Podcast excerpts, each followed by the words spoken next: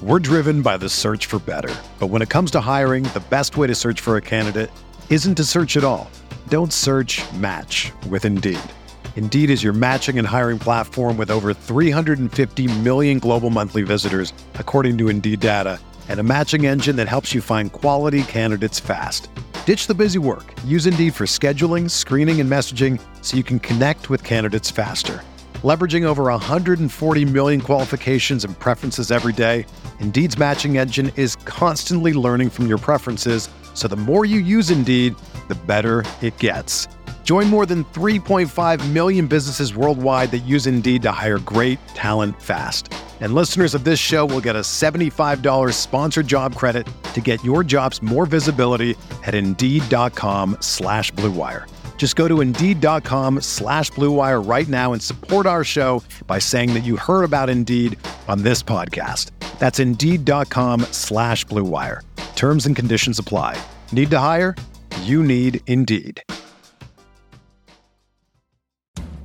From the Clark Ford studio in Oxford, Mississippi, MBW Digital proudly presents the Oxford Exxon Podcast. I'd say thanks for tuning in, but why am I going to give you a round of applause for something that you're supposed to do, to be frank? And now, here are your hosts, Chase Parham. That broadcast school has really paid off. and Neal McCready. I deserve to be on TV.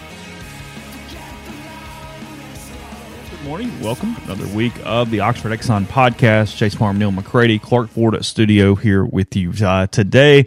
Spring football practice, at least the public media version, has concluded. The Grove Bowl on Saturday. We'll talk about all the great intricacies that came from uh, from that afternoon there at Vaught Hemingway Stadium. Ole Miss baseball losing two out of three in Starkville for Super Bulldog weekend. They went on Friday, showed some life in doing so, and then uh, frankly blow a couple win- winnable games Saturday and Sunday, falling to three and twelve at the midway point. Number one LSU coming into town this weekend, Friday, Saturday, Sunday, coinciding with the uh, Morgan Wallen concerts that are happening Saturday and Sunday night there at Vaught Hemingway Stadium. So that and uh, much more coming today on the show. A show brought to you every single day by the Oxford Exxon Highway 6 West in Oxford. You know, lunch specials, they change every day. Two sides, bread, any size fountain drink, five sixty nine for those. The ribs, let them take care of dinner tonight, wet or dry. Call ahead. They'll wrap them up, have them ready to go, and waiting on you. And if you're in Clinton, Mississippi, the donuts, they are there. They are made homemade every single morning. Lot of flavors, several different options available for you at the Clinton Blue Sky location if you like some donuts. And again, coming to you from the Clark Ford studio. We are Clark Ford is in Amory, Mississippi. 662-257-1900 is the number. Call it. Ask for our buddy Corey Clark. Tell Corey what Ford product you're looking for. He'll send you a quote within 15 minutes in business hours. It's right to the bottom line. There's no hassle. There's no haggle. You get your quote. The rest is uh, completely up to you. You can shop it around. You can do what I've done, what I recommend that you do, and that's hop into a Clark Ford today. 662-257-1900. Guest will join on the myperfectfranchise.net hotline. If you're a displaced corporate executive or you're wanting to put your career in your own hands, maybe you're an experienced entrepreneur who's looking to diversify, Andy Ludicky can help. He owns multiple franchises and businesses and uses his expertise to help others find their American dream through a very thorough and free consultation process. So call Andy, put your life and your career in your own hands. It's 100% free, so what do you have to lose? Find your perfect franchise at myperfectfranchise.net. Contact Andy anytime at andy at myperfectfranchise.net or call 404 973 9901. So, in spring game on, uh, well, first off, uh, because we mentioned them last week, I actually stumbled upon this the other night, Mr. McCready.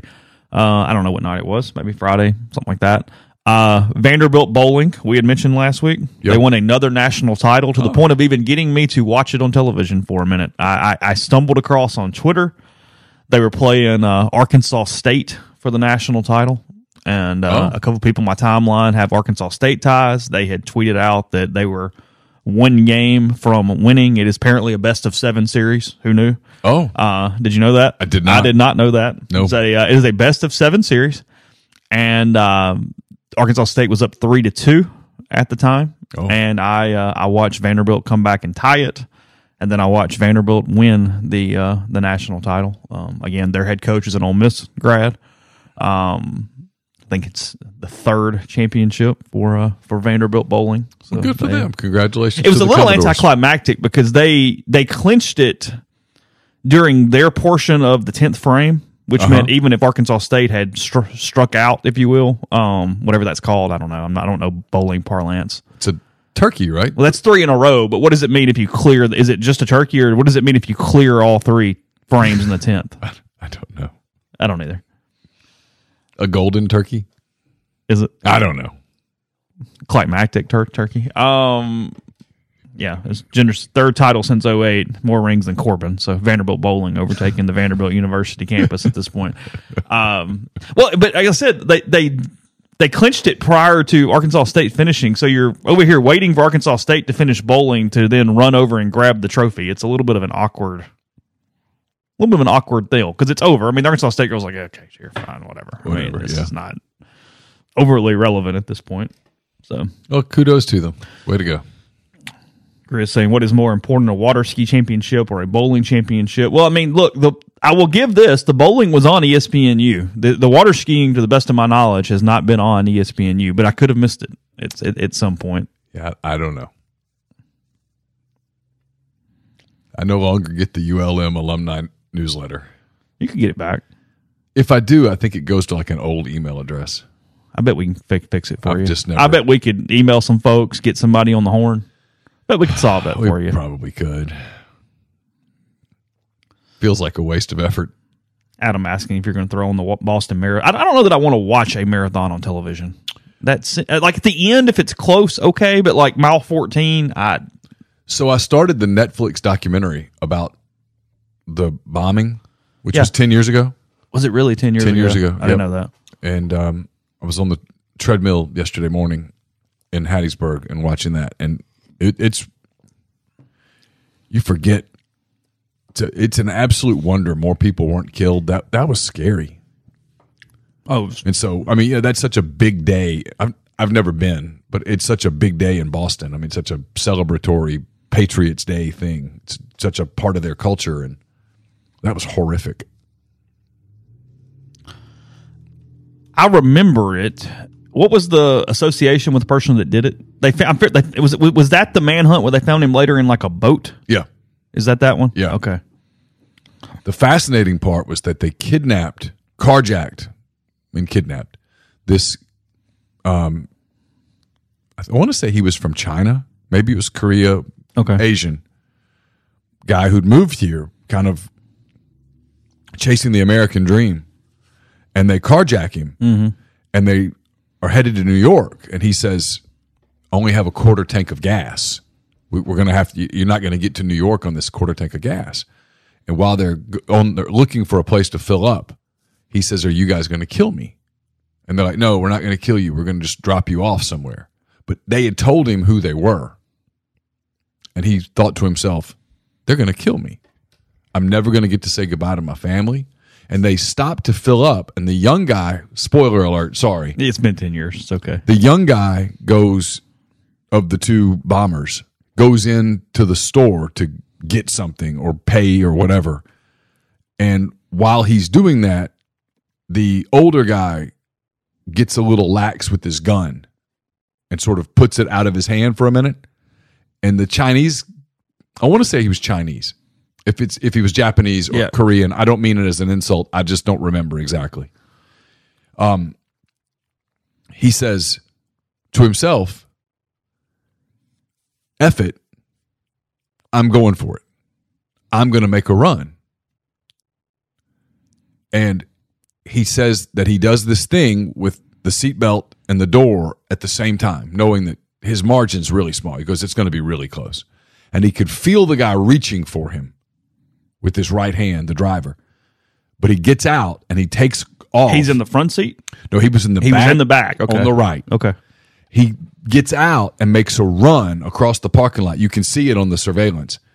He uh, makes a run across the parking lot, gets to another convenience store, gets in, and you can see the the guy's like. I know being stereotypical here, but it's kind of like an Indian sort of guy running the, the convenience store and looks at him like, oh God, I'm being, you know, attacked or something. And he's trying to lock it. He goes, please help me. I need to call, call the police. And he tells the police, here's who had me, here's what, what it was. And that was there. Without that tip, They don't. without him making a run, Yeah, yeah. If they just fill up the car and head to New York, those guys, man, they, they could have gotten away for a long time and they were dangerous. They'd killed a police officer already. They were going to kill that kid. There's no doubt they were going to kill him. There's Yeah, no doubt they were going to kill him. They were going to drop him on the side of the road. And they, they, they were, they were, They kidnapped him for the car. yes, they Okay, carjacked him for his gotcha, car. okay. Yeah. And so that act of just sheer courage, bravery, or whatever. I mean, I don't know what choice you have because I mean, uh, you're doing the calculus in your mind. Well, I can die trying to get away, or I can just die. Which do I pick? And he he took him a minute, and he did the calculus. But sometimes you can get like paralysis by analysis. I would think, where you just are so scared that you freeze. or even almost believe them. Okay, just ride it out. Stay alive as long as possible and see Yeah. what happens. And he thought to himself, these guys, they've they've already shown they don't care about life. They've told me who they are. They're going to kill me. yeah, I'm gonna make a run for it right here. This was his one opportunity because if he comes back, gets in the car, and they leave, his odds go down. But by him getting out, they knew what they were. They knew where they were, and then the manhunt started. That's where I left off. I'll pick back. So up. what's the documentary called? It's on Netflix. It's Boston Marathon, whatever. I don't remember the exact title, but I don't think there's too many Boston Marathon documentaries freshly released on Netflix at the same time. I'm going to guess there's just one. American Manhunt: The Boston Marathon Bombing. There you go. There you go. I wasn't trying to be March a smart 29th, 2023 debut. Yeah, I wasn't trying to be a smartass. I just don't remember the name. Speaking of Patriots Day, as somebody said, that means you get early baseball if you want it. Red Sox Angels at uh, 10 10 a.m. our time this morning. Shohei early. That's correct. There you go. If you care about that. Every day's a Shohei day. The Angels are 7 and 8. The Red Sox are 8 and 8. So Patriots Day there for. Uh, Don't you think. Shohei probably saw the Cubs take two out of three from the Dodgers and said, "I want to be a part of that"? Don't you think? When you care about him more than you care about your country? So I mean, I, I I'm I'm I, I get it. I do. I mean, you're not going to once he signs with the Dodgers, but No, I'll go back to it's a temporary. Yeah, my patriotism Adoration. will return. Yes, it's either temporary or it's going to be some kind of Oh. adoration. Oh, oh, could get to a very obnoxious level quickly if if if that were to happen. Someone said, "How many jerseys would you order?" I said, "How many they got?" How many colors are available? What's I your mean, answer? what are they wearing? Because for the Cubs, you've got to put out every alternate jersey known to man. Like you, if they have worn it ever, Ohtani gets a gets a number. That navy blue, blue uh, Wrigleyville jersey that I don't really like. Would you get it? Yes. They wear that in games. They wear it on Friday home games, or they did last year. I don't know if they did it this year. I can't remember. I didn't pay attention when they played the Rangers. At least we'll give baseball this. They're pretty lax on letting you kind of wear whatever. Yeah, the Dodgers wore a blue top. I mean, the NFL's so weird about that. Yeah, Approvals and years in advance and all that stuff. So I mean, not to get on this at all, but Major League Baseball's been more entertaining this year than it has. it. They give credit where it's due. They've figured out some things. NHL playoffs start today. You got a, you got a team. Uh, I'm saving that for ten thoughts, which are going to be thrown together with remarkable pace this morning. Expediency. Yes, expediency. Okay. Are you for the front runners? Spoiler that. Do, do, do you do you want to see greatness consolidated? I think if you told me I could pick a team to win it, I'd pick the Oilers because I want to watch McDavid play. Okay, fine.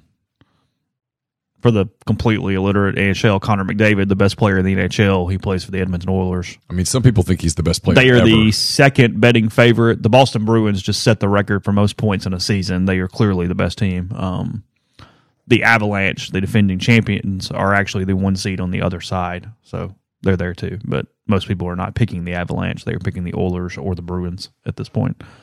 So, anyway, uh, spring game Saturday finished up. Uh, I, if somebody's asking, yes, I, I know there are practices remaining. Lane was asked about that. He said he technically has three but he said that's a very arbitrary number and that most coaches frankly use them simply because they feel like they have to use them that uh he said they would potentially do some walkthrough stuff, do some mental reps. He said they could all get together and, and whatnot, but he felt like at this point, given injuries, given where they are, there was no reason to to have any more contact this spring or to do anything from a normal practice situation. uh, I have for him. mad, seriously, mad respect for that. Well, it, it, it's that. I mean, you know, and look, it's the overriding thing from that game on Saturday, and you knew it was coming. Lane took his little friendly, funny shot at Florida during their spring game the night before, or whatever that was.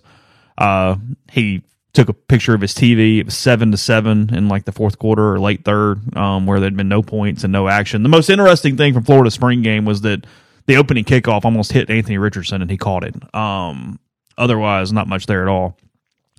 Lane did not do that. Um, it was 53-52. Ole Miss, uh, the, the red team scoring on a two-point conversion as time expired. Jackson Dart hitting Jordan Watkins for that after Fred McAfee had the uh, had had the, the, the touchdown to bring them within a point there at the end of regulation. Um, Fred had a big day, by the way, and I mean I, I pulled for his dad for a long time. Played special teams for the Saints, so uh, you know. Uh, but here's I mean, at one point we're walking. It's actually kind of funny. We're walking to the elevators because they said, "Hey, Lane's gonna be pretty quick here. Press conference is gonna start almost as soon as this game is over." By the way, like I don't even think he talked to the team. He ran straight to the media, got that out of the way. I mean, it was five minutes after the game. Were y'all time. on the field or what? Where? No, they. That's what I was saying. So we did the press conference in the grill, the eighteen ten grill. Okay. Um. So they had to get us out of the press box down into the eighteen ten grill. Well, as everybody's aware, there's a construction situation going on, so we had to figure out how to navigate through some of the construction for the Manning Center. And uh, they said, with about two minutes left, go ahead and go because Lane is coming. Like he's going to be there. Yeah. And um, he was. He was quickly Yeah. and uh, he as we're getting on the elevator, you could hear through all the walkie talkies and stuff, and everybody had to go. The head coach has requested that 17, seven points be added to the red team score. Uh, red team seven plus points here, and then you have them like have to announce it over the PA, and it's like, okay, can we at least get the comedy of what is going on right now? But what Lane was doing was simply setting up a one possession game with one possession to go to give Jackson the ball and say, hey, go win the game here or whatnot. But both teams, per the book, were Right. told run your base stuff, just vanilla. Um, in all ways, the defense complied. The offense did not comply at times. Uh, to the point that Lane and and I will I, I do think this is a bit of a mystery. So people have to also realize here. There's there, I got I got a point. Is Charlie and Pete were not calling most of this game? Charlie Weis and, and Pete Gold. Yeah, at Right. all. Um, they The people picked- who will call the normal games. yes, they pick coaches to call these games. Yes. Um, it was not them. Lane's quote on Saturday was that they were uh, they were they were looking through a straw, meaning they only cared about winning the the, the Grove Bowl, not Yes. uh, actually doing anything else. He said he would like some of those plays to have not been called offensively, but it's all right. It is what it is. Um, the offense had a huge advantage that I'm wondering if Lane told the offense, no, you can score points, do us some other stuff, or if they just broke protocol on their own. I don't know. It doesn't Probably some combination thereof. because he wanted points. yes. The defense didn't. I mean, the defense can't touch the quarterback. Uh, they're running base with no blitzes, no exotic packages at all. And half the time they would touch the quarterback, and the quarterback still would run for twenty more yards before they'd blow the whistle. So there was there was stuff here, guys. Like it, it was it was whatever. So if you're looking at simply the the, the, the stats, you go, okay, back off. It's it's at one point John Saunders, who had a hell of a day, by the way, he had 13 and a half tackles and an interception on Saturday. Um, I do think he's going to play and play well. He is. He is. Uh, he's turned into a good safety for them. He was a corner when he came in from Miami, Ohio, but he's been switched to safety. I wrote about him on Thursday, I think. Yeah, that is correct. Yeah. Yeah. and I mean he he admitted it. He goes, look, it was in in a way because you're competitive, it was frustrating, but at the end of the day, it was a spring game, so keep that in mind. and It's going to be all right. Um, he was frustrated with some one on one coverages for some guys. He thought even inside the game plan as it was set up that Ole Miss's defensive backs.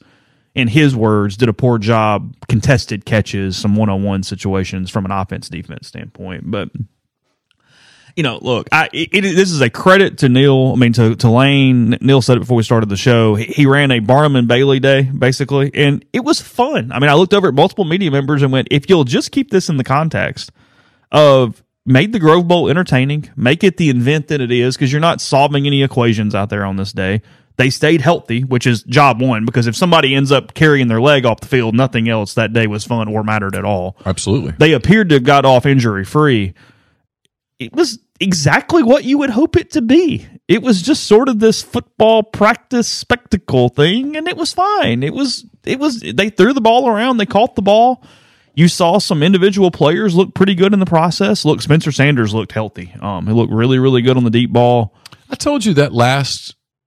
I guess it was the last Saturday that they mm-hmm. were going to be in the stadium, but it rained, and so they went out on the practice fields. He threw some deep balls that I was like, "Oh, his No, he- he shoulder looked- feels better." All three quarterbacks. Dart had probably had the worst day if you just graded strictly on the day. Although Dart is, and this is very relevant that I don't know was always pointed out. He is the only one who played exclusively against the first team defense. Sanders played against all the backups, and Howard played on both teams. And mm-hmm. Howard was really good on both teams. He had a hell of a day. So we're still Walker Howard was really, really good. Um, we're still where we were before practice one, after practice twelve, right? quarterbacks. Yeah, I mean we're still at this mystery with where do you go from here? Jackson Dart has done absolutely nothing to lose the quarterback job. He committed one turnover the entire spring. I know. That's not going to lose you the gig when you're the incumbent. You wouldn't think. I wouldn't think. Sanders looked good. Um, I think he would have looked even better had it been live because I think he uses his feet in some different ways and does some things that even in this two hand touch mode doesn't necessarily come out. But I was impressed with his throwing. Um, really impressed with intermediate and deep stuff. And then with Howard, he's still swimming a little. It's year one in a system. It's all semester one in a system. It's all those things, but damn, you can see it. I mean, oh God, you Oh. can see it. You can see why he was a five star that everybody recruited. No question. there are throws he makes and ways he gets out of the pocket and extends plays that you don't teach that. You you just have that or you don't. No, he And has arm talent that's not coachable. You can't coach a kid into being that talented with his arm. He's he's there's a lot there. he's real.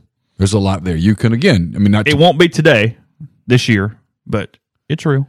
Yeah, I think the people that are clamoring for him to get the job. And don't- Lane has kind of stopped that. And they went, hey, Yeah. that's that's not. Yeah, he's b- but He's okay. But to get back to where we were before this started, he was told you're going to be the number two quarterback, and you're going to get number two reps. Yeah, and you can look at him and see why you would want to follow through with that promise. That's because correct. he's he's the guy of the future, yeah, and so you got to figure out how you navigate 2023 with the other two guys. yeah. So we'll look at Because, that. because if one of them gets the one reps he and gets the Howard gets the two reps, once the season starts, there are no three reps. yeah. You're not even wearing your number anymore. So the question is: Is there a way for Jackson Dart and Spencer Sanders to be happy when one's getting the one reps and one is pretending to be the quarterback at Tulane in week two? And the answer to that question is no. Yeah, No is the answer. It's Yeah. not a long answer. It's a very short. The answer is no. yeah, So I. So the people that want summer drama think you've got it. yeah. It's here. We'll talk about that in a second. First, tell you about the Ole Miss Athletics Foundation. We are uh, the week of the Morgan Wallen concert is bringing his one night at a time tour to Vaught Hemingway Stadium, April 22nd and 23rd. Tickets for both are available. They start at just $78 to purchase. Visit morganwallen.com. And if you already have your ticket, make sure you purchase parking pass. That's going to be very, very needed. Campus is going to be an absolute zoo over the next week. OleMissTix.com for the parking pass. Walk On Sports Bistro puts everything they've got into bringing you game day with the taste of Louisiana. Dig into their mouth-watering, made from scratch Louisiana cuisine, po' boys, gumbo, voodoo shrimp, plus fan favorites like juicy burgers and fresh salads, all in front of 70 plus TVs, 40 plus ice cold beers on tap. Check them out in Oxford or Ridgeland today. The College Corner is your uh, one-stop Rebel Shop. Two locations in the Jackson area. In Ridgeland, it's next to Fleet Feet. In Flowood, it's next to Half Shell. If you don't live in Jackson, it's okay. Go to collegecornerstore.com. Plus, you can find them on Facebook and Instagram. They have the largest selection of Rebel gear in central Mississippi. We're brought to you by Comer Heating and Air, Southern Air Conditioning and Heating, different names, same great products and services. If you live in Oxford, Tupelo, or the surrounding area, call Comer 662 801 1777. If you live in Hernando, Memphis, or the surrounding area, call Southern 662 429 4429. A Stock is a Nashville based online retail company with the mission to provide customers the power to name their price. All items start at just $1. That's right, every item starts at just $1, no matter what the retail value may be. So shop now at astock.bid. That's A S T O C K dot B I D.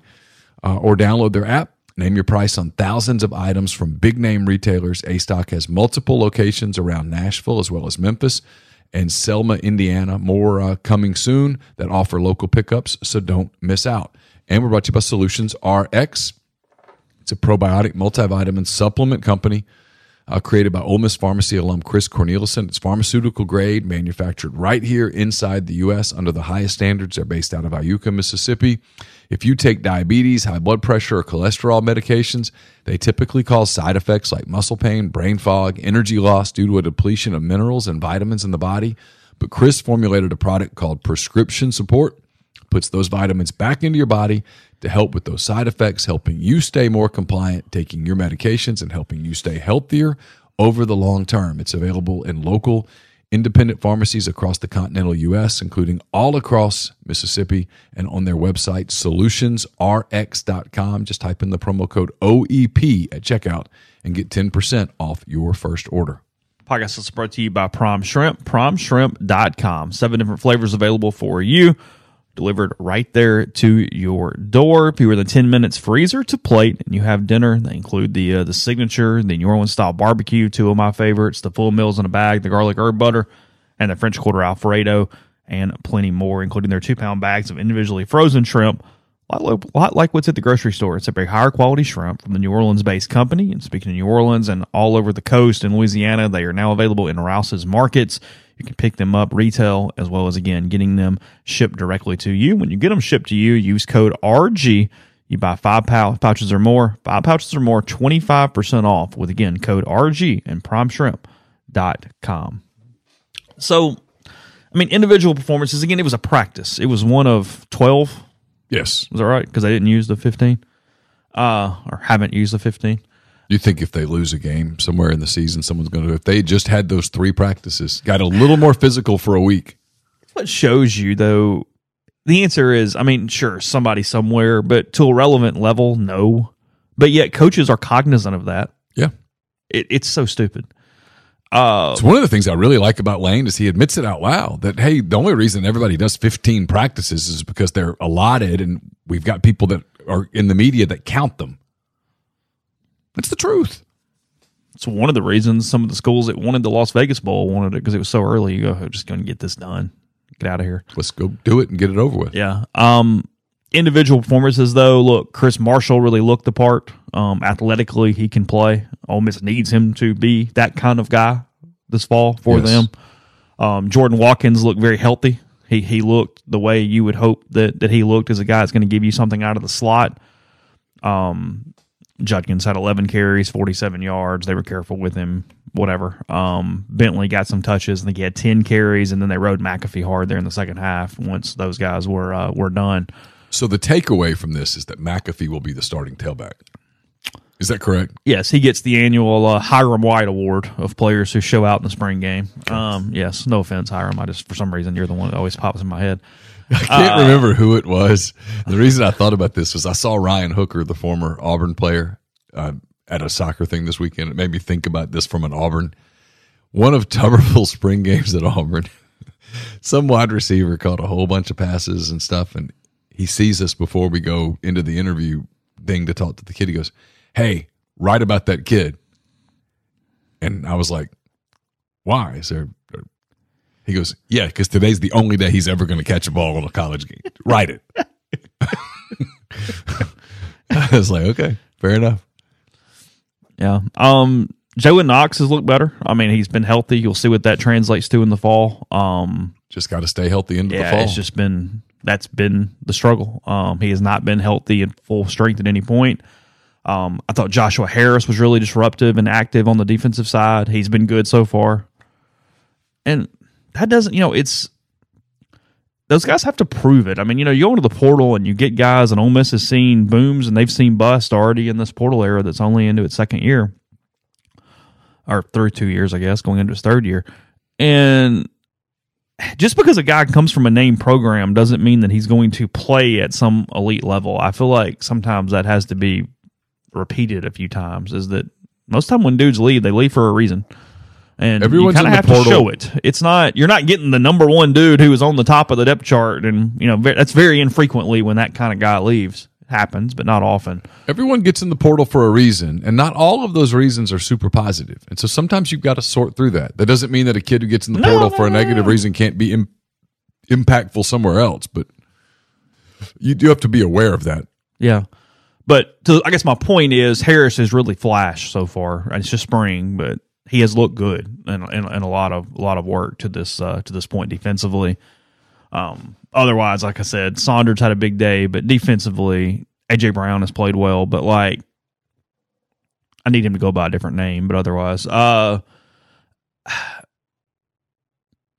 they they they weren't running anything, so I don't know. Um, and they weren't necessarily tackling to the ground all the time. So I, I, grains of salt and whatnot. Well, they very, what it is. very clearly had a conversation throughout the spring of, hey guys, let's not hurt our own teammates. Let's let's be let's get through this healthy. Well, it's like I've been asked several times. Hey, I mean, what do you evaluate from Golding? It's like mm, nothing. I don't know. You haven't seen his system. I have no way. You know his coaching style. We have seen him on the sidelines, but beyond that, I got nothing. I don't know. Tell you in fall. Yeah, ask me September the sixteenth ish. Yeah. Um, Michael Trigg had a hell of a day. He is a problem in one-on-one matchups. Um, we all know that. He had a huge spring last year, so does that translate this fall? I don't know. We'll see. It could. Um, Lane did not appear to get frustrated with him at any point on Saturday. Um, he caught nine balls for 138 yards. He and Sanders locked up a lot.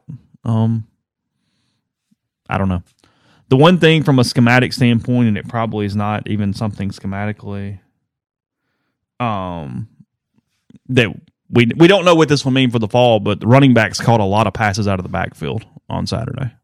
Again, does it matter? I don't know. Charlie wasn't calling the game, but both quarterback or two of the quarterbacks mentioned that that was an extra wrinkle that they thought was a huge benefit to them on Saturday and in general. So we'll see if Bentley and Judkins and if that's a little more of the offense as they as they move forward. I have no idea, but Ole Miss made kicks. Punting is not great right now. Um, that's where I'm at. I don't know. If you have questions, feel free. It's a very is- good breakdown. Yeah, that's where I'm at. I don't know. Look, it's a it it promises to be a very entertaining preseason camp. Because if the quarterback thing is unresolved, it gets real in August. Because in April you can go, hey, we got lots of time. In August, you don't have lots of time. And how that gets resolved is interesting. And then look, Quinshon Judkins is a potential Heisman candidate if they win enough games. Uh, they've got wild cards in uh, on the offense. You mentioned them just then. Jalen Knox, Chris Marshall, Michael Trigg. Michael Trigg. I mean, those are all dudes with huge ceilings, and frankly, they're guys with floors. And so, you know, Ulysses Bentley, and if other if you don't have him, who's your running back if it's not Reescano? I mean, you know, they went through the the, the whole spring. Jeremy James didn't play. Uh, Jaden Williams didn't play. They'll both play, so the offensive line will look different. So they got some depth. Um, defensively, like you mentioned, they they're, they're they were in installation mode throughout the spring. Um, they're going to add Suntarine Perkins, and there's a potential that he is super impactful right off the bat, and that would help because I think linebacker play is a is a question mark. Um, the punter thing is all jokes aside is, is a legitimate issue. Um, there's, there's stuff. We'll see. I'm assuming Cade Davis, the A and M transfer, kicks off.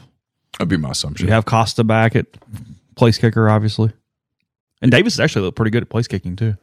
It's a team that, that has a high ceiling, and it's a team because of its schedule that it, the floor is a little deeper than I think some people give it credit for, and so the, it's it's a it promises like most football seasons to be very interesting. And here's the great thing when you have Kiffin as your coach, and you saw this on Saturday, and I mean this sincerely, it's going to be entertaining.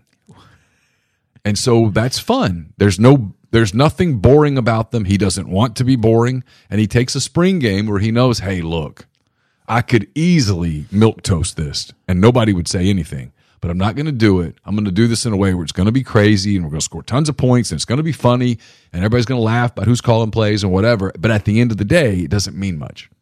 But it was entertaining and prospects who were there had a good time. And if you watched it on TV, that was probably the most entertaining spring game that you'll see because most coaches take spring games and go, people are watching. I must absolutely make this as boring as possible. I don't want to get anybody hurt. It's late. Let's get out of here. And and it becomes a very regimented drudgery. Well, I mean, look, he he was it gave him plausible deniability, but it was also funny when he came in because he was asked to evaluate some different things from the day. And he goes, dude, I had a lot going on. He goes, I got two different headsets for two different teams. I've got the main headset that everybody's getting to listen to. And he goes, and I've got an ESPN headset over here too. He goes, I I got to watch some film. I don't know. Like it, it I mean, he pointed out, I mean, he literally he goes, he goes, there was a lot going on. like, I don't know. it was took a couple shots in there um, over the course of his day with with ESPN. Um, one regard, at, at Jimbo, right? he he did, yes. Chris Marshall was caught a pass and did a little celebrating, and I don't know the exact quote, but Lane some, said something along the lines of, "He comes from a program where you get to celebrate after every catch, but I need him to hand the ball to the official and so we can snap the next play." Um, he did, he did say that. Uh, so he goes, "We're still working on it."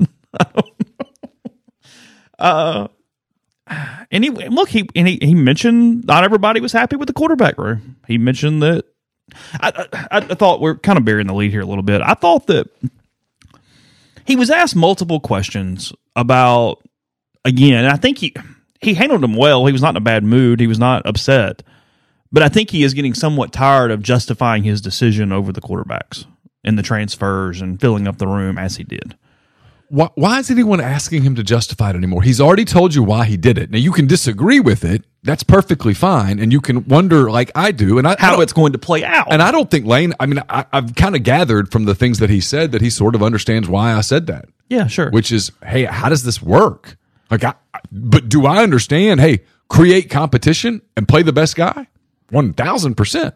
Now, do I look at it and go, I don't think you can keep all those cats happy into September? sure. and and and listen, I, I, I'm I'm I'm pretty educated in saying this. I think one of the options that when they looked at doing this that they put on the table was, you know, there's a chance one of the older guys leaves. Mm-hmm. And if we if the one that leaves leaves, it's because he got beat out. And you have your quarterback of the future in Howard.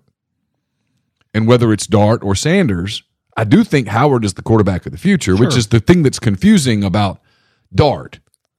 Because he has a year left unless he really blows up and goes pro. Sanders is not confusing. He's got one, One year, season. and then it's over. He if he tries to come back and play another season, they're going to do the whole eligibility thing, and he doesn't. I'm kidding.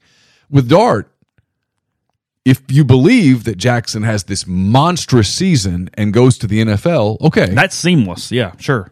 but what if he just has a good season, not an NFL season? Mm-hmm. But What he's if- a really good, decorated, returning third year starter. Right. What if he has the season where the NFL says, "Hey, man, you're just because don't forget Jackson turns twenty." Okay, Yeah. I, I do this all the time because people make him in their minds older than he is. He turns twenty next month, so this time next year, carry the one. He won't be twenty-one until after next year's NFL draft. The odds of the NFL telling Jackson Dart, "Hey, dude, don't rush it, go back," are pretty strong. So what do you do in that scenario? Have a guy coming back that's somewhat equivalent to Corral when he came back for his final season. yeah, and so I, I, I'm. That gets funny. That's where I kind of raise my hand and go, "So how y'all gonna do that?"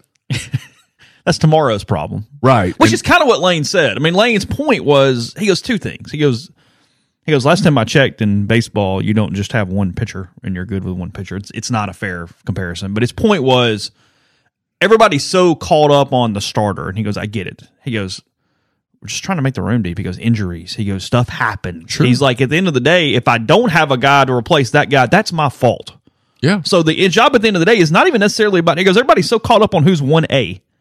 He goes, I'm just trying to fill the room room with dudes who can play. Yeah. And then it works itself out. However, it works itself out at that point. Oh, I, I think he's more than justified in, in what he did, and I, I think it, he can look at it on Saturday and go, "See, it worked." I mean, Alabama. Last time I checked, signs four star quarterbacks every year. They figure it out. Yeah. I don't know. Dudes sit, dudes transfer. Sure. somebody wins. It's it, it's where this thing is with the quarterback position in general. And look, if you Because look, he could really use another freaking running back right now. Yeah. I mean, if, if you told me that they all three stay, okay. How that all works out, I don't know. But two quarterbacks that were on scholarship left. One went to Illinois, and one, I believe, is going to Arkansas State.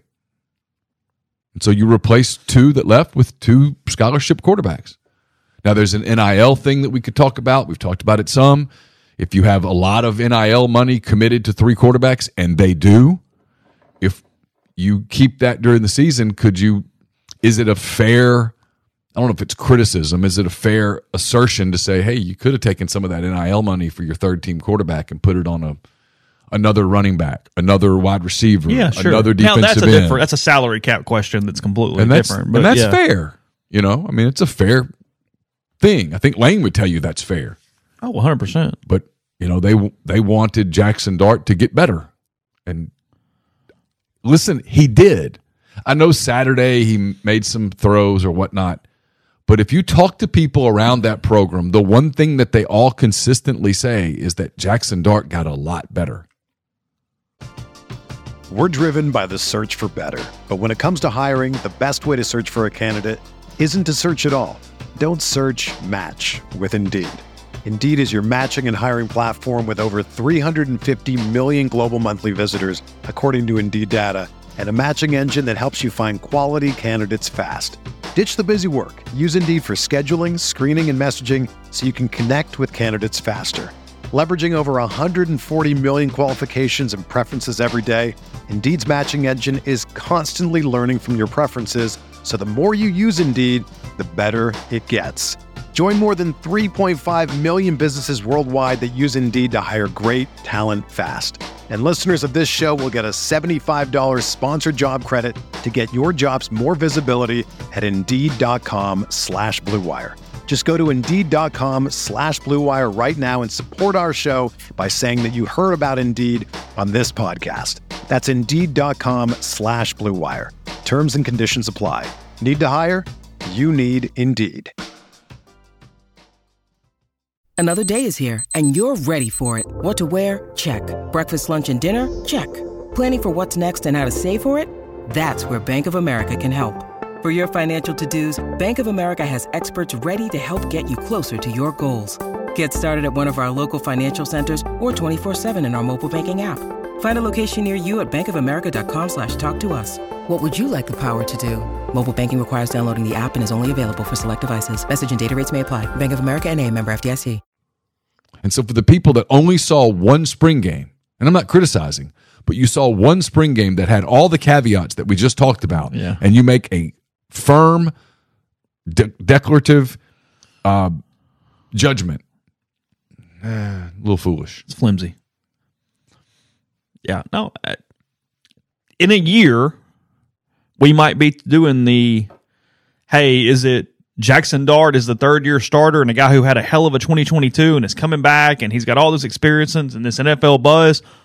Or is it Walker Howard who waited his turn? Maybe we're having that conversation. And- but that's a year away. And it's possible that in a year Jackson has a, a, a good season, and that it's obvious that Walker Howard's the guy of the future, and, he Jackson grad could, he could grad transfer and play right away at a number of places. Oh, he I mean he, He could pick just- his school. Almost pick a school, Yeah. and that's on the table. And Lane would tell you that. Yeah, sure. Um, he was not going to answer this, but just simply the last thing on this topic before we move on. Uh, someone asked him about May portal needs, and he said that last time he checked, he was not going to answer that question in a press conference. Um, he said that the problem with that is he goes, you give a position, and suddenly every player and every parent who plays that position thinks their kid is terrible and is going to get passed over. And he goes, I've got phone calls. He goes, it just no, not worth no, it. No, goes, not- 1000%. not answering that. Yeah, Um, tons of credit for the honest answer. yeah, yeah, yeah, yeah. He said that that opens up more worms than he was willing to take on at that point. But I think we can look at it and get an idea. You know where they are. I mean, they they look, they need a, another backup running back if they, They can do. find one. They need a third scholarship running back that's not Reescano. Yeah, because you're you don't know it, that he's coming in ready to go. Maybe he does, and if he does, awesome. They need for you. defensive linemen. They do.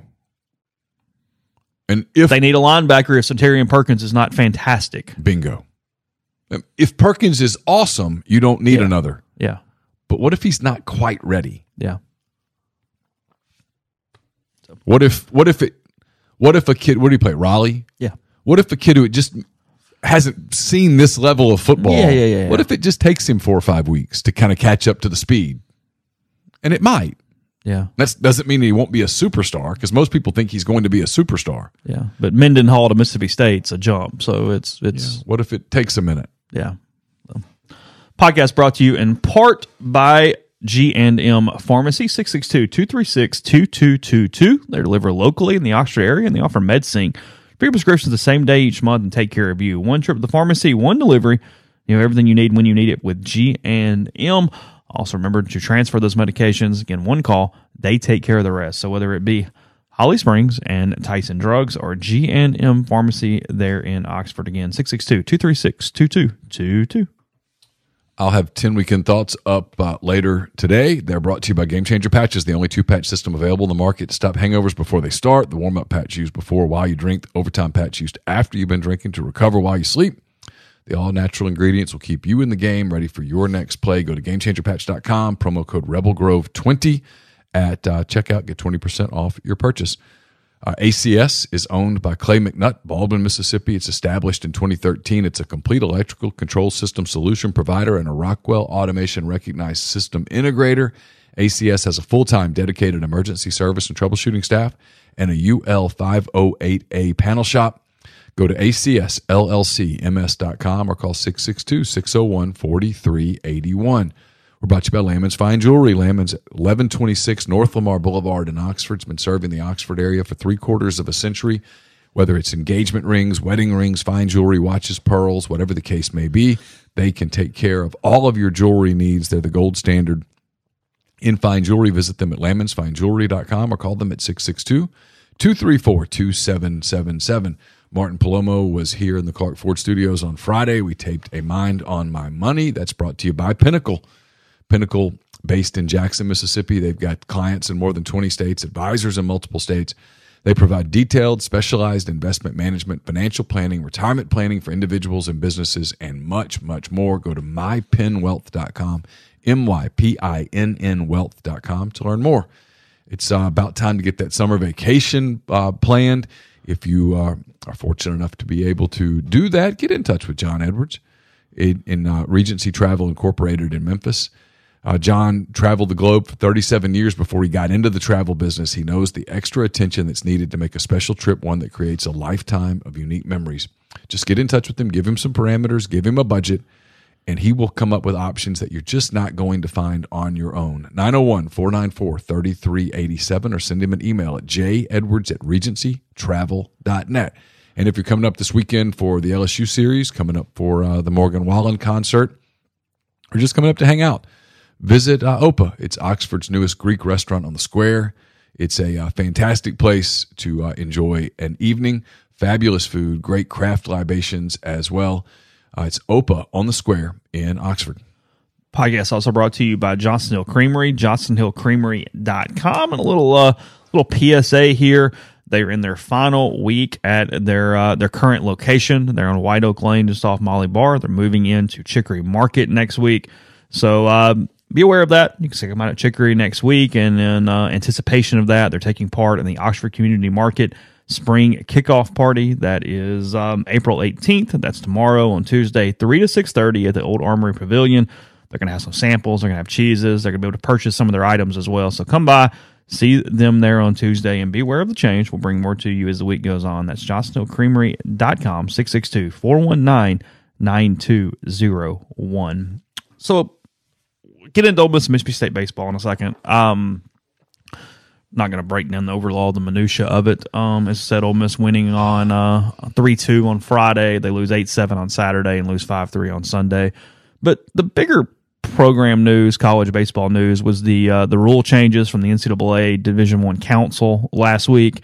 and it's it's pretty substantial on a number of levels. I wrote about it as the uh, the lead of my thing on Friday. It's worth reading. you'll get a little more context than I'll probably give you here. it But was very informative.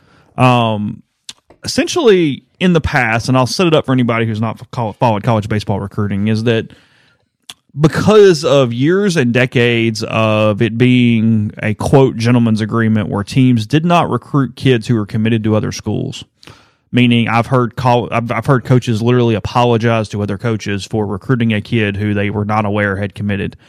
It was I self- didn't know he committed to you in the sixth Yeah. grade. My, my bad. it was and look it's self-preservation for a long time because there are very few college baseball coaches. And if you are worried on your that your staff has to worry about that too then you got way too much stuff going on on your plate. So but what that did over the years was mean well let's push for early and earlier commitments because we get these kids we get them in the eighth grade and then we've got them throughout high school because no one is is doing that.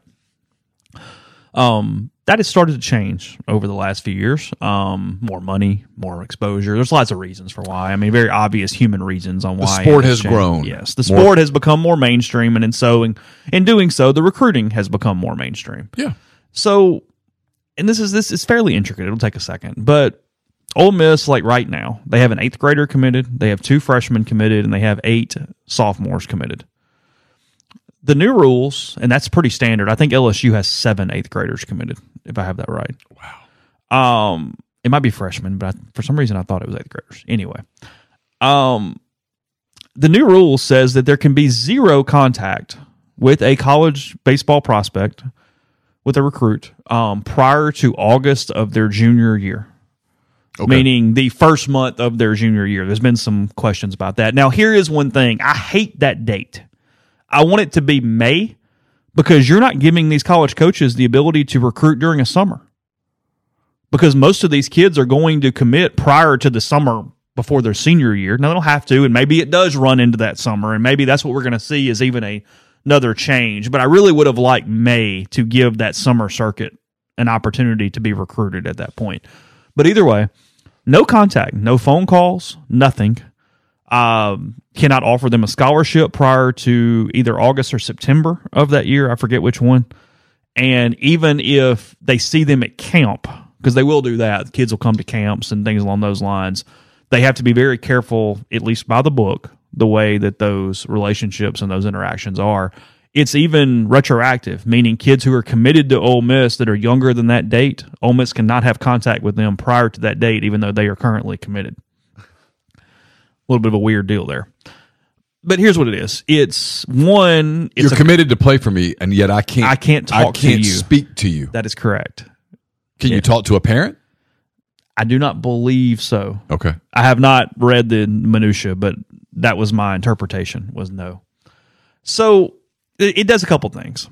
One is this is great news for time management and quality of life for college baseball staffs because in the past, think about this: you're talking about three assistants, your ops people, a head coach, who have been dealing with your current roster, leaving, not leaving for Major League Draft, the JUCO, at least two JUCO classes that you are contemplating bringing kids in from, the transfer portal class in and out, seniors, juniors, sophomores, freshmen, eighth graders. Um, frankly, and that even runs into seventh graders if we're being really, really honest, as far as phone calls for things that could turn into eighth grade. Um, I had one not Ole Miss coach go, just thank God I never have to answer an eighth grade phone call again. How's, Um, how's your uh, acne treatment exactly. coming along? So How are your braces? it's all those things. But here's what it really is. Th- You that's where that's sort of where all the purists stopped with the analysis on Friday. It's the acknowledgement that college baseball is becoming the other sports, even though it is not full scholarship equivalent. For some of those people, that's going to be a struggle. Because here's the deal, and here's what was happening. When you lock that kid in as a sophomore, you feel, or a freshman or an eighth grader, you feel an obligation to him because you kept him from being recruited by other schools the entire high school career. Mm-hmm. So when you bring him in, you're going, I need to give this kid a chance. And maybe he didn't hit puberty right. Maybe he has not developed correctly. Maybe you've got dead weight and you kind of know it, but you hang on to it because you're a good dude and you mm-hmm. screwed him over in a way that was not necessarily your fault. Yeah. Well, now you're going to know much more about what a kid is when he turns 16, 17 than when he's 13 or 14. Duh. But that's it's just You can evaluate so much cleaner yes. Because here's the deal: you can't bring dead weight in anymore. You can't do it. You don't have room. You don't have ability to develop. I mean, you it, it, you have to recruit a completely different way now. It also allows the kids to be able to look at their options better and not have to go through the public process of decommitting, which sucks for everybody. Yes. Not make the kid have to call the coach and go, "Hey, sorry, I know you've been with you for three years, but I need to look around." Because for the kids, they couldn't legitimately know what a baseball program was going to be in sixty months. Now they have to figure out what the program is going to be in twelve to eighteen months. I mean, there are exceptions where a kid grew up a giant Auburn fan. Well, yeah, And he was going to go to Auburn no matter what happened, no matter what. But most kids aren't that way. And so when you're making an eighth grader pick a college when he hasn't even started high school yet, it's anyone who's been around eighth grade kids. I'm not talking about the diehard fan that would go to Ole Miss no matter what. Yeah, yeah, yeah. I'm talking about most DK kids. Metcalf committed in the eighth grade. Okay, Okay. We get it. But most kids are making a sports decision that is also a school decision. yeah, hundred percent. And you don't really know from the past, like, well, what's the scholarship situation going to be at that time? What's the situation going to be with the coaching staff? What, there's a, so much there that you couldn't do. And then on the flip side, and I've heard Carl kind of reference this casually. Not every eighth grader who's a stud is the best player as a junior. And not every eighth grader who's not very good yet doesn't have a growth spurt, fill in, find some things, and become a really better player as a junior. I just think this is smart across the board. And with the portal now, you you just you don't take the high school kid unless you know he's ready to play. Yeah, because otherwise you're eating up scholarship money I could use on this other cat over here that plays for Middle Tennessee. And you're still dealing with the major league draft. You are. where you can over recruit. You recruit this stud from wherever and Jackson Ferris last year. You thought you had a dude and he blew up. and the Chicago Cubs fell in love with him and said, "We will pay you a lot of slot money." To the point where the kid goes, "I got to take this." Yeah, sure. It's it, it's changed everything. So this is this helps the coaches. It lets them just recruit much more present. It helps the kids. It keeps the kids from bad decisions too. I mean, there's some protection here that's not even obvious for the kids that go, "Hey, I got really enamored with Tony Vitello as a freshman, but by the time I'm junior, that it doesn't fit. Not it so doesn't fit enamored anymore. It doesn't make sense. Yeah, anymore. of course. Um, Well, it just stands to reason, right, that a high school junior can make a better decision about college than an eighth grader. I mean, frankly, kudos to everybody for admitting, "Hey, we've outgrown our old rules. Yeah. Let's put some new ones in place that Yeah. make sense." Because without this, co- schools were going to be constantly negative recruiting each other because they were cutting a bunch of kids who had been committed to them for 24 to 36 months. That's what was about to happen. Because look, it's it's Ole Misses, and this this this segues into the state thing for the weekend. I wrote this on the board last night, and it's not time yet, so I'll I'll hit this a lot more in detail because the season's not over. I mean, still five more weekends of the regular season left. Sure. 15 SEC games. Um, is you you have these bad years, and Ole Miss is certainly on the on the path to one right now. Other teams have had them in the past. Yeah. Most have actually. It's what's almost kind of odd because Mike never has. Um, you have to learn something. You have to figure out what the lesson is that makes you not repeat it. And for Ole Miss, it's probably be a little less nice. And I know that's a weird thing. Mike probably struggles with that. He's at the end of the day, he's a good dude doesn't like cutting kids, doesn't like not giving them a lot of chances, doesn't like taking them out of the roles that he thinks they can eventually be in, even on the current team. He's a high integrity guy. Yeah, and I think it's going to have to be more of nah. Hey, you just got to get. It, there's never enough. That's what I wrote last night. Was there's never enough. I, I think they looked at the profile of their season and went, okay, got Elliott. I got what has traditionally been the ace, and then I got this Saturday guy who's going to throw strikes and eatings, and you got this guy on Sunday that's going to do this and whatever, and that's the way it works. And the portal has changed that. It's now there are super teams. Now there are prospects every damn where. You just get as much as you freaking can get Yeah. which gets into an NIL conversation we'll have later. I'm not doing it today. Um, but th- I, that's I know the conversation, yeah. and we'll get to it another day, but it is a fascinating conversation because I think the answer to the question that you posed on the board Yeah. is no. That's what I think. I think the answer is no. And the question for those who don't know is can you Can you do fully fund from an NIL perspective Three sports. football, men's basketball, and baseball. If they're all nationally competitive. and I think the answer is no. And maybe I'm wrong. And they obviously need different amounts, but yes. Or baseball needs a different amount. The economy has changed in the last 24 months. That's not a political statement. That's a factual statement. The economy has changed. Yeah. Interest rates are up. Things are different. sure. And so coming up with that kind of money across the board is hard to do Yeah. Um consistently. So that's the rules. We'll talk about again the the other stuff. We have plenty of time. We have a summer to kill. Um, potentially one that starts June first. Uh, over the weekend, it was just more of the same. I mean, that's really where to break this down. It was a very sweepable series, and Ole Miss lost two out of three. I mean, that's Sure. when you look at it. If you're a good baseball team that's playing good baseball, you win all three in Starkville uh, over the weekend. They win on Friday night. They play well. Jack Dougherty gives them an ace of a performance. He was fantastic.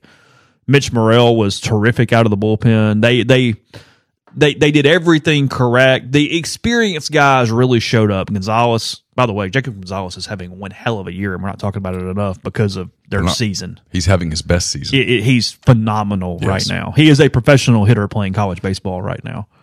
Um, I Yeah, mean, he I'm- had he had doubles in three straight at bats and reached six straight times over two games they lost over the weekend. I mean, he's doing all he can do. Kemp Alderman is playing well. Calvin Harris is hitting the hell out of the baseball right now. That's the thing. This this offense is not very good, despite having three players who very likely could be all SEC. One third of their lineup could be all SEC, and the offense is just not doing enough. Um, starting pitching was pretty good over the weekend, frankly. They got a great outing out of Dougherty. Rivas was good enough. JT Quinn has been solid three weeks in a row and can't get any run support to win a baseball game. On Sundays, where the offense has got to just go win a baseball game. yeah. I mean, Quinn or the Ole Miss pitching staff, they gave up five runs off two home runs. They had a three run homer, they had a two run homer. That's all State did on offense, but they won the game. Ole Miss came into the weekend next to last in the SEC and uh, hitting with, sco- in run, with runners in scoring position. They came in second and third, third to last or second to last in advancement opportunities offensively. It's look, it's where you get when you're three and twelve. It's not one thing. It's there being one thing every day that is keeping you from winning. If it is not the lineup not hitting, it is the fact that they really are struggling on the back end of the bullpen to get those final six outs. They just Murrell has done did a hell of a job multiple times over the weekend, but they don't have enough back there. They they lose on Saturday after they came back on the top of the ninth, put up runs, got the, the lead, killer. That was and the you killer. walk you walked three Yeah. in the ninth. You Yeah. gave them the runs essentially with the walks. Dakota Jordan gets the hit, but you you, you set that up. You're up two runs going. Is it, were they up two runs? Uh, up one they're run? up one run. You just can't walk the leadoff man. You just can't walk the leadoff man. Nichols walks the leadoff man. They go to Takoyan, but at that point, you're bringing the freshman in with a runner already on base in front of literally the largest crowd in NCAA history. It it just because if you're going to bring Takoyan, bring him in to start the inning. Clean. give him the clean inning. uh, Like Nichols has really struggled in extra in, in successive innings throughout the season. It just it's just where it is. Um, there's not much clear answers. I I know the question all week is going to be about Hunter Elliott. I expect him to pitch this weekend. I guess I've heard no negative updates on him. I would be very surprised if he throws more than 40 pitches. Kind of my just my gut. I haven't even asked anybody, but that's sort of where I feel as of this morning. Um, I would not expect you to extend him. We mentioned it last week. Mississippi State had a similar situation with Cade Smith, their Friday night guy. He threw 32 pitches, 42 pitches, and then he threw 60 something against Ole Miss in week three from coming back. Um, State goes to five and ten. They've won two straight series. They at least have a pulse, I guess, because It's about as far as I'd go. Because they're not very good. They're not very good. They're not good. I mean that that that's the thing is you played a team that was not good. I mean you watch State and you go, man, it's nothing that No, compared to other teams in the league, there's nothing special about them. I'll give them credit. They could have just rolled over and died a couple weeks ago, and they haven't. It's to their credit, but Sure. no, that's they, they don't. a typical SEC team wins that series. Look, Ole Miss is three and twelve. It's the worst record in the SEC, and at this point, it's not an accident. You lose a lot of kind of close games the same way, and at some point, that's kind of who you are. Yeah. They got very fortunate by injuries a year ago and they got completely bitten by them this year. Yeah, It typically averages out. And it's just part of baseball. We they are about it last wasting some offensive outings. They really are. They are wasting some seasons. but they're not getting enough one through nine. No. Well, five through nine has been in The bottom of the order has really struggled. They had five hits on Saturday, I think, but that's the only game that they've been consistently. I mean, Peyton, God love him, he came into the week hitting 065 in SEC play. Now he had some hits over the weekend, He but did. he came in 065 for the weekend. Well, they had some chances on Saturday. It's so easy to talk about the bottom of the ninth because that's what you remember, and it's the sure. bottom of the ninth. But they had some chances to make that a four, a five, a six run game. You know, and you don't, they didn't lose the game in the bottom of the ninth. They it finished in the bottom of the ninth, but Yeah. they set up the ability to lose the game throughout the game. they don't get the double in the gap that Yeah. runs it up and state quits and you've won Sure. the game. I mean, yesterday they score in the sixth, they tie it in the seventh, and they have bases loaded one out.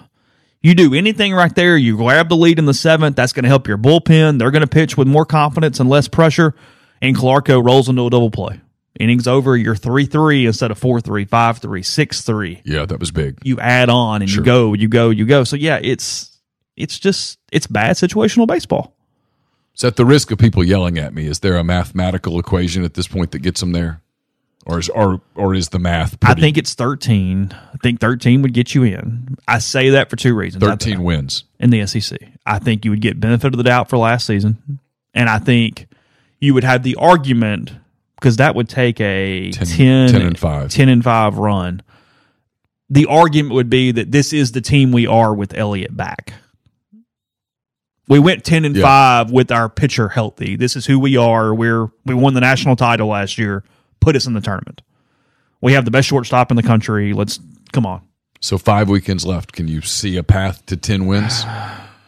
Got LSU. Well, there's okay. The easiest. I know this is a duh, but let's do it this way. okay, sure, You win every series two one. You went ten and five. sure. I, don't yell at me. I've got. I'm not yelling. I'm, So I'm the, one that asked the question. path. Mhm. Lose the series to LSU. But get one. Get one. Okay. Sweep someone and go two and one the rest of the way. And the other series are Georgia, Auburn, Alabama, and A&M. Missouri. Missouri, Missouri. No, the schedule's not bad. Yeah. So those It's teams, just hard to sweep teams. The teams that are left, LSU's nine and five in the league. Alabama, and this is not in order. I think Georgia's after that. Georgia's after LSU. Okay, Georgia's four and eleven. Double decker weekend at home. Um, That's the best opportunity. Alabama six and nine in the league. Auburn is five and ten in the league. And who did we say the other one was? It's Missouri. Auburn, Alabama, Missouri, Georgia. Missouri's five and ten in the league. So Yeah. you have thir- you have two five and ten teams, a four and eleven team, a six and nine team, and LSU. Yes. Get one, find a sweep because you can't get you. You're, you're not getting in at twelve. They got to get to thirteen. Um, and I don't think Hoover matters. It just has shown no nothing of mattering. After last year and Hoover, if I'm one of these teams up at the top, if I'm Vanderbilt, if I'm Florida, if I'm South Carolina, if I'm Arkansas, You're LSU, throwing me. Yeah, all right, I'm throwing you, but only if you promise to throw right-handed. yeah. I mean, we're out. I'm getting out of here. Um, I don't want somebody sliding into first first base trying to beat something out on Saturday and breaks his hand. Nope. Let's get the hell out. there have been some teams getting in at 13 and 17. No team has ever gotten in at 12 and 18. For some, I don't know who it was, and I'm sure they had a hell of an RPI that Ole Miss is not going to have. I feel like someone got in at 12, 17, and 1, or had a rain out. So 12 and 17, but it's 13. I, I- do think 13 gets them in. I think it's close. I do too. But I think 13 would get you in. Um, they haven't really. I know they lost to Memphis last week. They haven't sucked in the non-con. They've been okay. Um, I don't think that matters. well, you can't lose all of them. Right, like right, you, right. They, they have a respectable record that would get yeah, them. but in. yeah, but to your point, they've been fine in the non-con. yeah, I think 13's the number, and that's that's where it is now. No, they won the Big Twelve in the Big Ten, and they would still be really good in the Big Ten. Um, UCLA is going to wreck the Big Ten in baseball. yes, I mean, they are just going to run through the Big Ten in baseball whenever this uh this gets there. So, yeah, mathematically, sure. I mean, that's what Mike should tell his team today. Is look, guys, here. I mean, this isn't complicated. I mean, but this team has to sweep someone, and to sweep someone, you have to play really good baseball. Florida didn't sweep Georgia last weekend. Georgia had a kid hit three home runs, including a grand slam, to win a game against Florida. You just So hard, to and they're sweep. giving away so many games. I mean, you watch if you watch around the SEC, there just aren't many sweeps. Ole Miss gave away the Florida game. They had a three run lead in the eighth. They gave away a Texas A&M game where you had a three run lead and got into their bullpen in the third inning and lost the game. Could have easily won two out of three against Arkansas. And then against Mississippi State, Yeah, what it was. So anyway, podcast brought to you in part by Northeast Spark N E S P A R C service people across rural communities. Two packages: the 100 Mbps or the Blaze, the one gig that powers the Clark Ford Studio. Your hometown team bringing you world class broadband. AnySpark.com 662 238 3159. Phone service, parental controls, network security, wireless mesh extender, and much more. So, again, call the office for details. That's 662 238 3159. I'll have a mailbag up on uh, Wednesday that's brought to you by Whitney McNutt of Tommy Morgan Incorporated Realtors, serving you for all of your real estate needs in Oxford and Tupelo. Whitney sells condos, land, commercial, and residential family homes. And you can reach her at 662 567 2573 or 662 842 3844. Brought to you by Service Specialist Staffing and Recruiting Agency. They've been connecting great job opportunities to candidates since 1967. If you're on the job hunt, whether you're seeking an entry level position or you're a seasoned professional, they have opportunities across the board IT, engineering, dentistry, accounting, law, manufacturing, human resources, and more. Uh, they just get to know you, they know your strengths, and uh, they'll help you find your next career move. It's always free for the candidates. Conversations are always kept confidential, so you've got nothing to lose by giving them a call. It's 662 832 5138 or check out their site, servicespecialistltd.com. Get the beautiful and healthy smile you deserve at Corinth Dental. Uh, Dr. Bubba McQueen, Dr. Jenny Beth Hendrick are devoted to restoring and enhancing the natural beauty of your smile using conservative, state of the art procedures that will result in a beautiful, long lasting smile. From routine checkups to advanced treatment, including implants and Invisalign, Corinth, Corinth Dental is here for you uh, to help you achieve your smile goals. Schedule your appointment today and uh, take the first step towards a better version of yourself. CorinthDental.com. And we're brought to you by Southern Traditions Farm. It's a 68 acre, 32 stall, upscale equestrian training and boarding facility in Canton, Mississippi. Two sand rings, a grass ring, miles of wooded trails, so much offered at Southern Traditions, horseback riding offerings from beginner lessons to advanced competitions. Just get in touch with the people there at uh, Southern Traditions Farm on Facebook or Instagram at Southern Traditions Farm. So I um I I guess because they're actually on the verge of promotion, it made me look at it. I went back and watched a couple of the first episodes, and I know I'm way, way, way behind. I get it, but the Welcome to Wrexham, it was pretty well done. Um, Yeah, Carson raves about that show. I've not watched it yet. yeah, I, I'm, mean, it's pop culture out there for anybody, but the team that in Wales that Ryan Reynolds and Rob McElhenney um, bought, and they're, I guess, in their second season now, something like that. Um, they are close to promotion into the higher levels. I'm not going through European soccer level rules for you, but essentially into a much better place for them. The, the, the goal that they had coming in, which they're hoping to continue to progress, obviously, but and it looks like they can. I actually kind of got down a deep dive of them uh, yesterday. It looks like teams who have been promoted into the next level have done a great job of getting into that next level very quickly. There's it looks like the talent is better than you think when it comes up. But um there was an FX documentary that's available on Hulu streaming um, that follows their journey. There's a season two in the works right now. Season one had, I think, 18 episodes, something like that. And I watched two or three just to kind of get acclimated to it and see if it was something that I would stay with and be interested in. And it's it's I know it's not a shock because of who's involved, but it's really really well done. Um, it's it's engaging Yeah, I've heard it's terrific.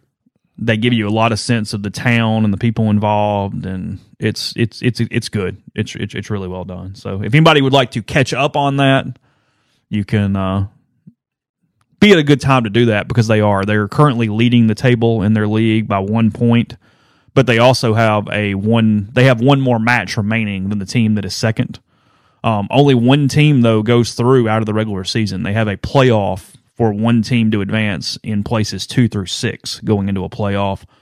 Um, so it's very, very, very close, but they are two wins away. They have games on, I think, the 18th and the 22nd. And if they win both those, they would be mathematically eligible for promotion at that point. So, anyway, The environment at a place like that for a game like that would be so intense because it just means so much. well, I mean, he, they, so they, I'll move on. It just means more. In fact, It does. Yes. Where's the Where's the girl on the beach with the look?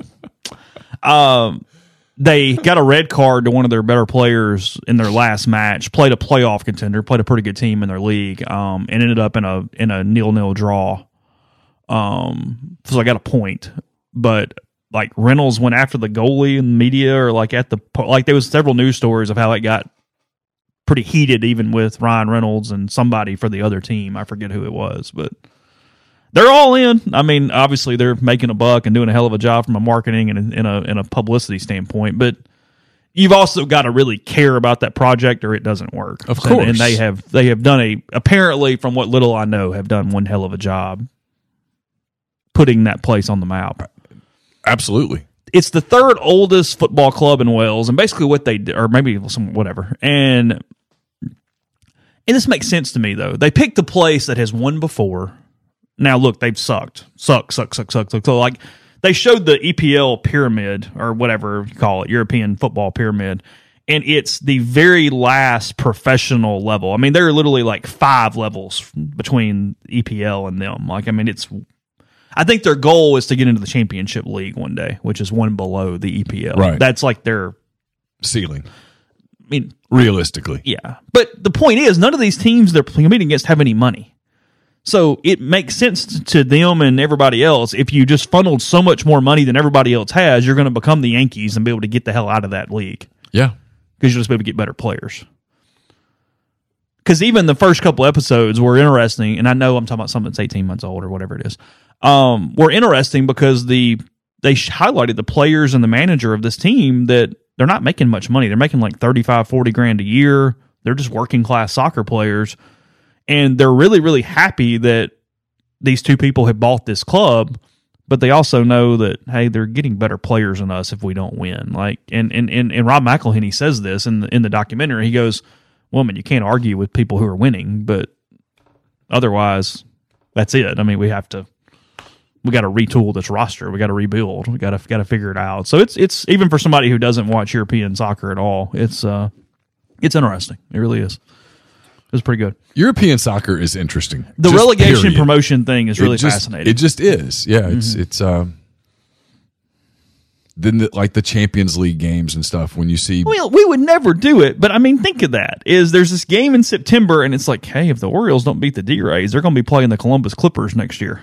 I. I mean- it'd be a game changer. Well, like- a lot of people believe that for professional soccer to, to take off on American soil, Mm-hmm.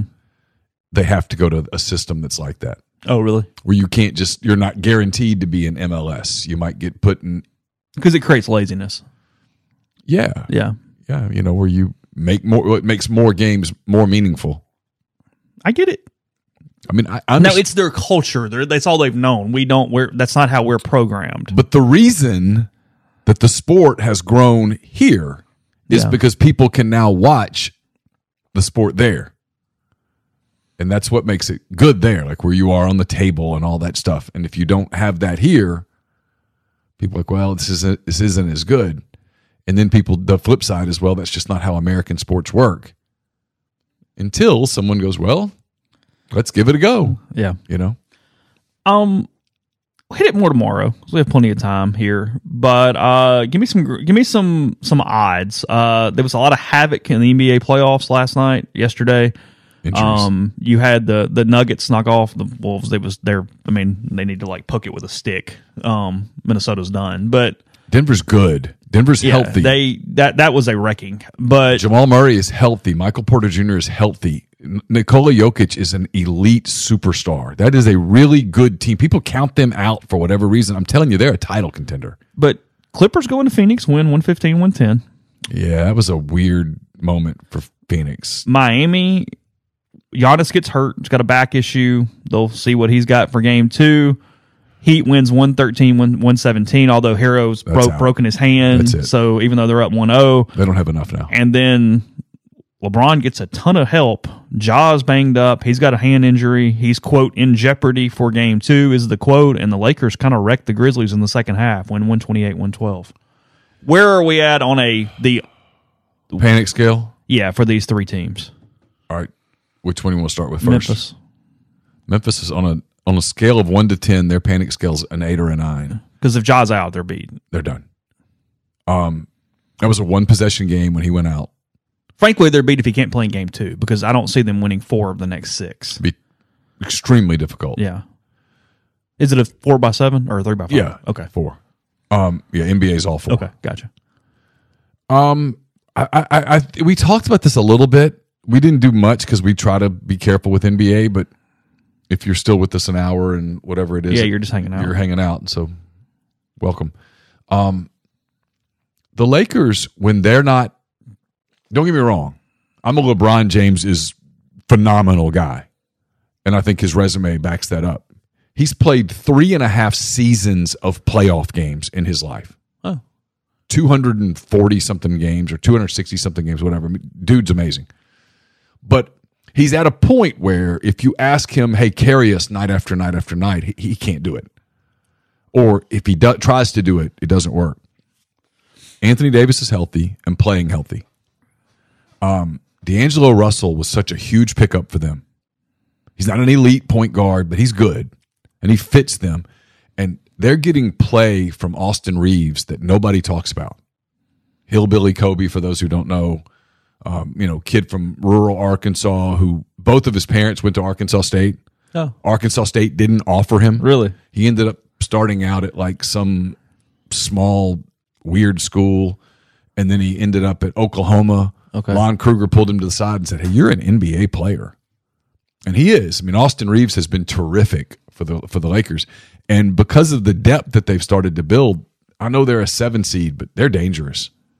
So for Memphis, uh, the panic is really high. For Milwaukee, the panic is not particularly high. It would be if if Tyler Herro were, were healthy, but he's out six weeks with a broken wrist. Now, if Giannis is not 100%, they're not winning the East. If you want to go bigger picture, Yeah, the, the deal with Giannis is they can survive this series against Miami and That's it. try to get him healthy. But yeah, it gets it gets squirrely after that because the Sixers and the Celtics, like I don't know how much you saw, you didn't because you were working. What the Celtics did to the Hawks in Game One should send shivers down people's spine. Yeah. the Celtics looked they looked scared. and then I think no one will be upset if the Clippers did hold off Phoenix, but Clippers 115, 110 over the Suns. look, it's easy to do this, but the last three minutes of that game last night was about Russell Westbrook's will. People, have, he took a lot of heat for what happened with the Lakers. He took a lot of heat for what happened in Houston and stuff like that. He's still a really good, interestingly, he's still a really good defensive player when he wants to be. And that play that he made at the end of the game last night against Devin Booker was a, a, a pretty big moment. And if you're Phoenix, where everybody kind of plays pretty well, Durant played well, and Ayton played well, and Chris Paul played well, and Devin Booker played well, and you still lose to a Clippers team on at home, a Clippers team that didn't have Paul George. That's that's a it's kind of a sobering moment for you if you're Phoenix. Yeah, Westbrook gives them 11 boards and 8 assists. Now he was 3 for 19 from the field, but um gave him some secondary stuff there last night in that one. Uh yeah, look Denver's going to win. And then um tonight 6:30 Brooklyn at Philadelphia. Sixers up 1 nothing in that series against That's a, the, it's going to be a short series. against the Nets. And then uh, Sacramento 1 0 against Golden State in Sacramento, 9 o'clock tonight for that one. Okay, so game one of that series was Saturday night, Mm-hmm. and inject that straight into my veins and give me seven of those, With Sacramento winning. preferably with Sacramento advancing. yes. But that was awesome. That was that was so fun. Well, they're the most underrated three seed in NBA history. No one's giving them any shot. And, it makes me wonder: Do those people not watch the they sport? wear kings across their jersey. Yeah, I get it, That's all that matters. Well- they wear kings across their jersey. If the exact same season, exact same roster, and they had warriors across their jersey, they would be picked to win. De'Aaron Fox is a bad boy. I mean, he there's there's not much he can't do, and that was his first playoff game, and he just delivered. That was clutch. and and Sabonis is a terrific player. They've got a, a deep roster. They've got a bunch of guys who can shoot. Mike Brown's done a phenomenal job. And I've never been to Sacramento. I've never been to that arena, but you watch it on television, and it is it is intimidating. And that was their first playoff game in 17 years, Yeah. and that place was rowdy. That tonight, I wish I could. I wish they'd move that game up two hours because I would be glued. But it was fantastic basketball. That game one of that series was just sign me up. That was that was awesome. Klay Thompson and for me, it's hard to watch the Warriors in a postseason because Yeah. every time Klay Thompson makes a shot, I'm like, oh, Yeah. I I feel this. I've Seen that before. I feel this like cutting. Yeah. Uh, last thing here, just because it's kind of random because of the time it happened. Uh, non-life threatening. He's going to be okay. But Ohio State offensive coordinator Brian Hartline hospitalized uh, after an ATV crash on his own property, um, side by side. 1:20 a.m. is when the crash happened. Oh. the day after Ohio State spring game. So, anyway, yeah. Might have had a couple. I mean, that would be my. He made me speculate. That would be the speculation that I think would would come out there. So, um, Braves twelve and four. We close They're- off to a good start. They're really good. Um, Ole Miss away in the midweek. They are at Arkansas State tomorrow for a game in Jonesboro. You'll notice a schedule change there. Typically, that's always at the end of the year, but after the thing last year, they've moved that earlier in the year to, I guess, optically make it look like it matters more. But last time I checked, it still was going to count in RPI the exact same way. But whatever. Okay. Um, so Ole Miss are at Arkansas State tomorrow in Jonesboro. And then uh, LSU Friday, Saturday, Sunday, along with the Morgan Wallen um, concert again at Zoo in town. Be aware of that uh, here as the uh, the week and the weekend plays out. So How will is it? How difficult is it going to be for people to get in and out of the stadium on Saturday? you'll need parking passes if you have not if you've been trying to just park wherever. I think you could have some bigger issues than than normal. And I, I know maybe on the Clutch app the price went up because it's concert game stuff going on. So just be aware of that. Look into it. OleMiss6.com for parking passes because that, in all seriousness, it could be really a, a bit of a problem without that. So.